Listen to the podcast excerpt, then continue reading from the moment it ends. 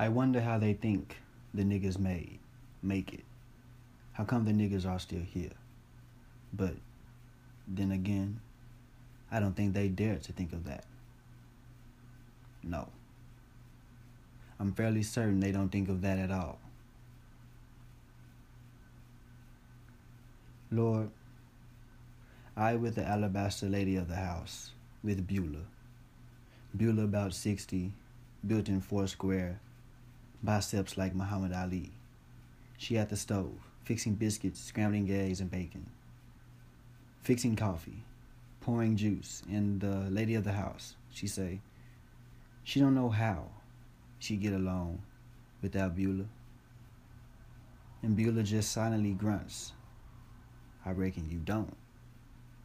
And keeps on keeping on. And the lady of the house say, she's just like one of the family.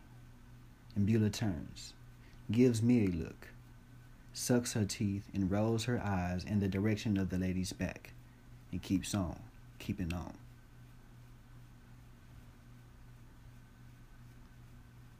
While they are containing Russia and entering onto the quicksand of China and patronizing Africa and calculating the Caribbean plunder and the South China Sea booty.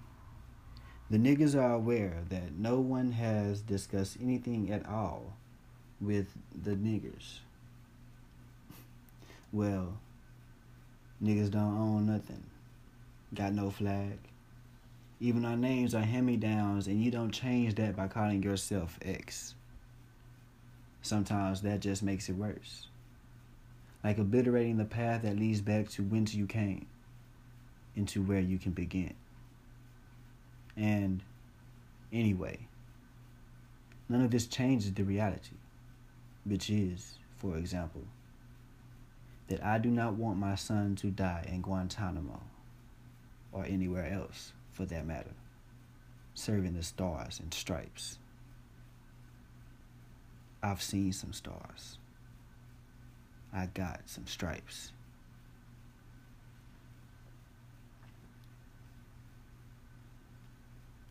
Neither, incidentally, has anyone discussed the bomb with the niggas. The incoherent feeling is the less the nigga knows about the bomb, the better.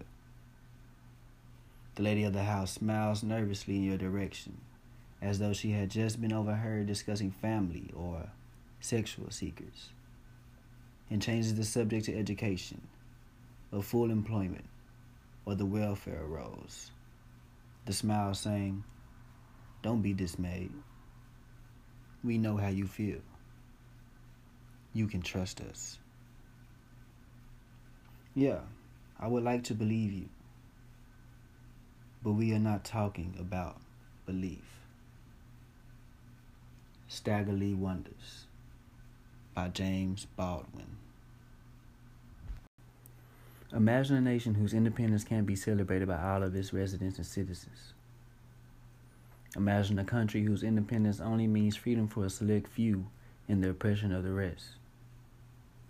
Now imagine America, a country built on the stolen lands of native indigenous peoples, a nation built on the bloody backs of enslaved Africans.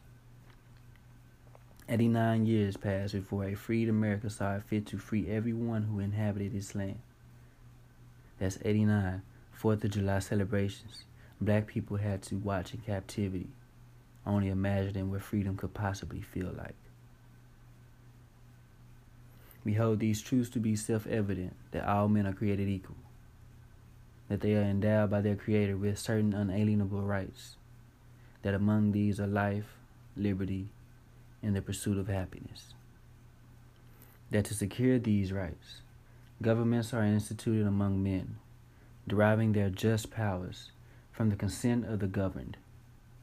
That whenever any form of government becomes destructive of these ends, it is the right of the people to alter or to abolish it, and to institute new government, laying its foundation on such principles and organizing its powers in such form as to them shall seem most likely to affect their safety and happiness.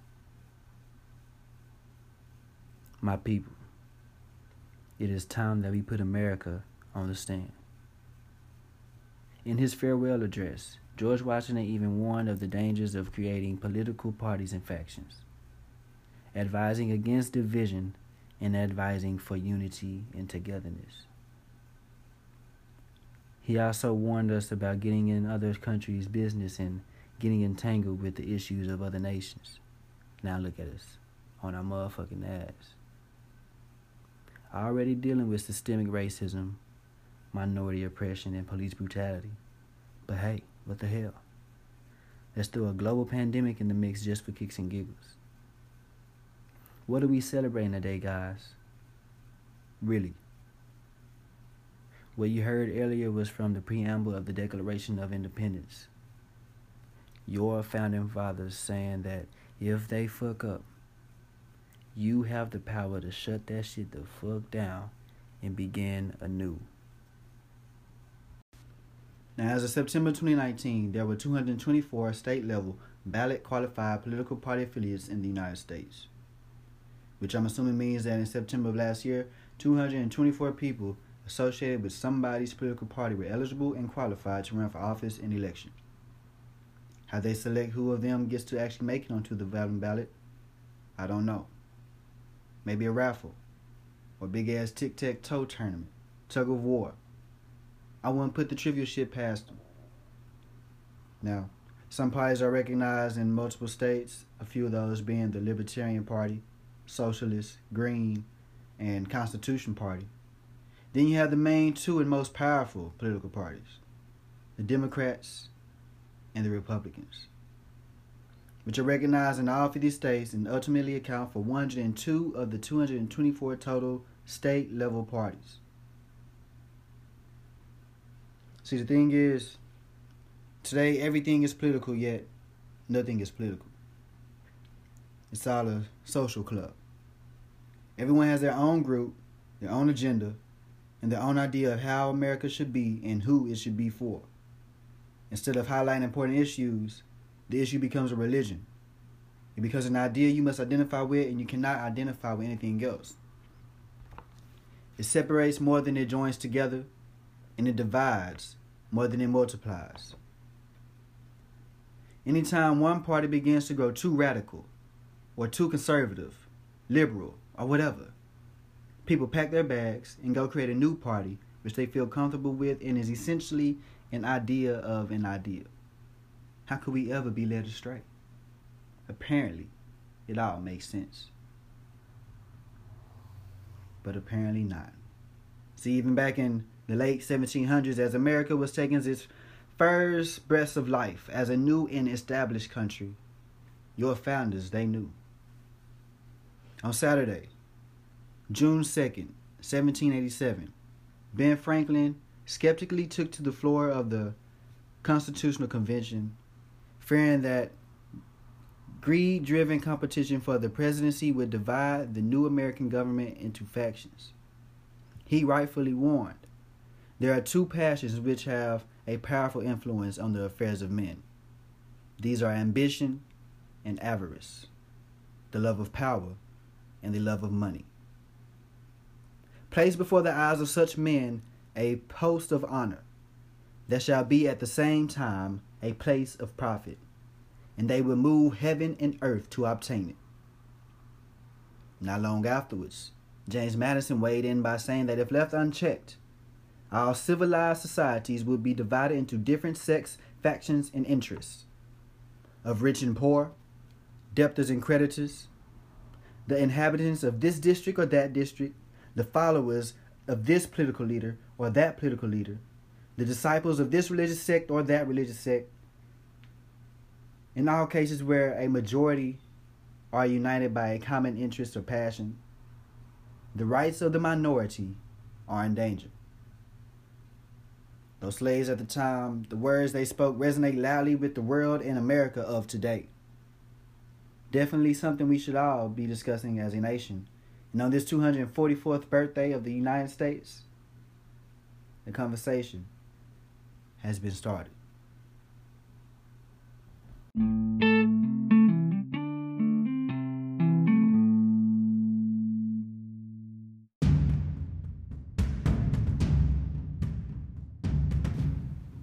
If We Must Die by Claude McKay. If we must die, let it not be like hogs, hunted and penned in an inglorious spot. While round us bark the mad and hungry dogs, making their mock at our accursed lot. If we must die, oh let us nobly die, so that our precious blood may not be shed in vain then even the monsters we defy shall be constrained to honor us, though dead.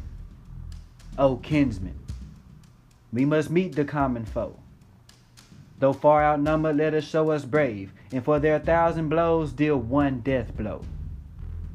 But though before us lies the open grave, like men we'll face the murderous cowardly pack, pressed to the wall, dying, but fighting back.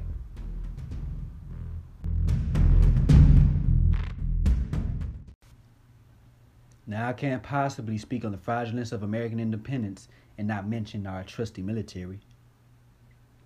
Even while facing the adversity in our communities and the white supremacy in our own country, the black American has still shown it in their hearts to serve a country that has yet to serve them. We served while we were still in bondage, before we had any freedom.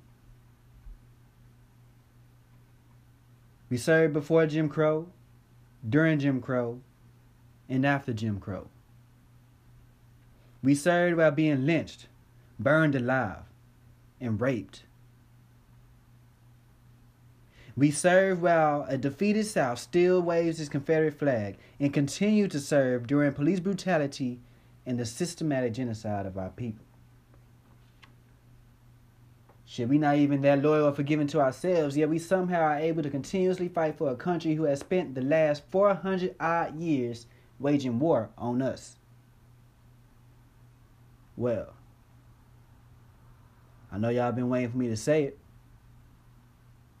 The 400 years are over.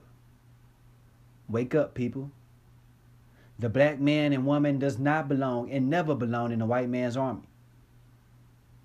They promised us freedom but did not free us. Only gave us the illusion of freedom.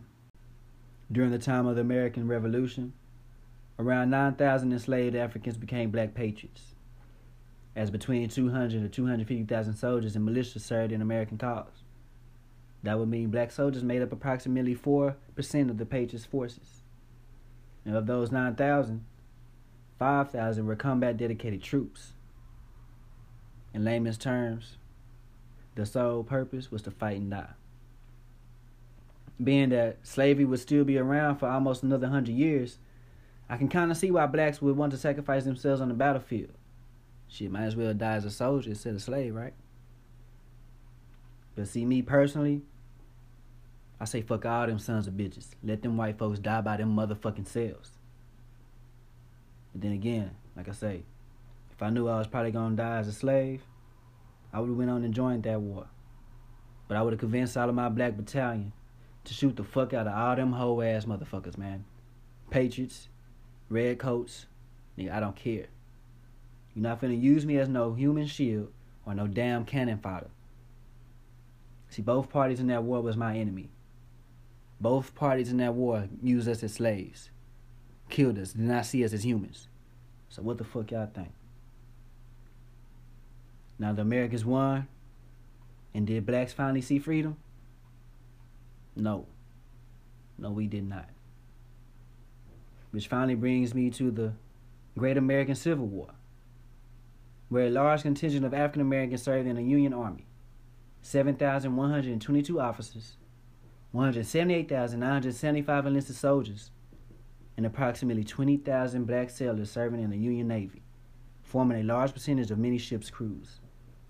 Again, mainly used on the front lines of the most deadly battles and sent out to ultimately die in service. This becoming a trend or tradition, if you will, to this day in the American military. For studies show that black troops are more likely to be sent to areas where combat is most likely to happen. I guess they think that is if it's only one thing that blacks know how to do, it's how to die. Unfortunately, these don't even scratch the surface in comparison to all of the atrocities this military has committed. We know and have at least heard of multiple military experiments done on U.S. soldiers and citizens. I know you heard of the infamous Tuskegee experiments, but the purpose of this study was to observe the natural history of untreated syphilis conducted between 1932 and 1972. All in collaboration with the United States Public Health Service and Tuskegee University, a historically black college in Alabama, then the Tuskegee Institute. Have you ever been one of their football games? They got mad school spirit. Truly a sight to see. Though among Tuskegee, you also had many others, from mustard gas research to Operation Delirium and the Edgewood Arsenal human experiments. From stem cell research, biological, chemical, and psychological warfare the military has been known to ruthlessly conduct experiments on the unbeknownst American population. Though, as gruesome and horrible these experiments and studies may have been, it's still only a piece to the ugly military puzzle. Let's talk about the women and sexual assault in the United States military. At least 25% of women serving in the U.S. military have been sexually assaulted, and up to 80% have been sexually harassed. A 2011 report found that women in the United States military were more likely to be raped by fellow soldiers than they were to be killed in combat. Don't worry, I'm going to say it again. A 2011 report found that women in the United States military were more likely to be raped by fellow soldiers than they were to be killed in combat. I still don't think I, I don't think y'all hearing what I'm saying or what I just said.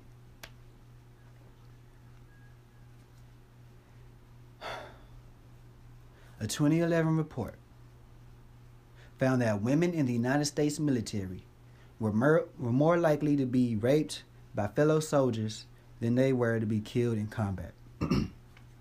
now I know it's 2011. It's 2020 right now.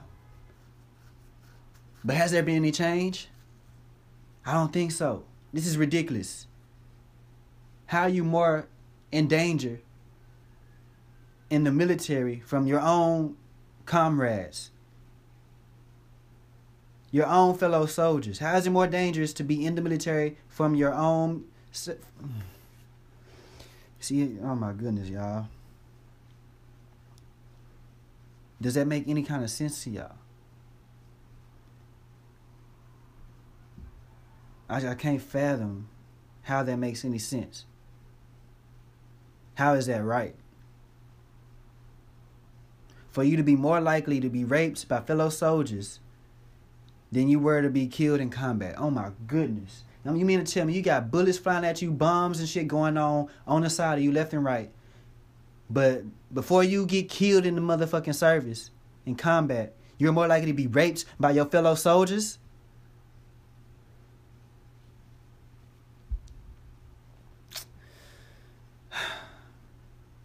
A new survey of active duty troops has found that the number of sexual assault in the U.S. military rose 38% from 2016 to 2018. The Defense Department's fiscal 2018 report on sexual assault in the military found that roughly 20,500 service members experienced sexual assault, up from an estimated 14,900 in 2016. These numbers come from survey results of Army, Navy, Air Force, and Marine Corps personnel. Needless to say, that in 2018, only a third of all sexual assaults in the U.S. military were reported, which is not surprising since 43% of the women who did report say that they had negative experience in doing so. See, in nearly 90% of cases, that's almost 100. In nearly almost in nearly 90% of cases, the assailant was another service member, and in 62 of the cases, 62% of the cases, they're also acquaintances of the victim. Perpetrators tended to be between the ranks of E3 and E5, with most being the same grade or slightly higher than the victim's rank. Now, check this shit out. Junior enlisted women were at the highest risk for sexual assault. According to the report, The national odds that a woman will be sexually assaulted in her lifetime are 1 in 17. That means if you're not in the military, if you're just a regular woman, 1 in 17 chances you're going to be sexually assaulted. Hmm. But for young military women, ages 17 to 20, that ratio goes from 1 in 17 to 1 in 8. 1 in 8. And for the 21 of 24 year olds, it's 1 in 11. I mean, as a woman, you already got a high chance of being sexually assaulted. But once you go into military, your, your chances skyrocket. How is that okay? How is that right? I just want to know. Young, proud women of the military. Did your military recruiter or anybody at all for that matter speak to you about the risks and ultimate dangers of being a woman in the service? And no, I'm not asking if you already had some type of idea or concern before enlisting. I am asking if women like Vanessa Guillen and LaVena Johnson knew that once they put that uniform on, they were susceptible to being assaulted, abused, raped, bludgeoned to death, and then discarded off like nothing happened. Did they know that the true enemy they were facing were their comrades and superiors? Or did they go in dumb, naive, and hopeful that they were doing something great for their country?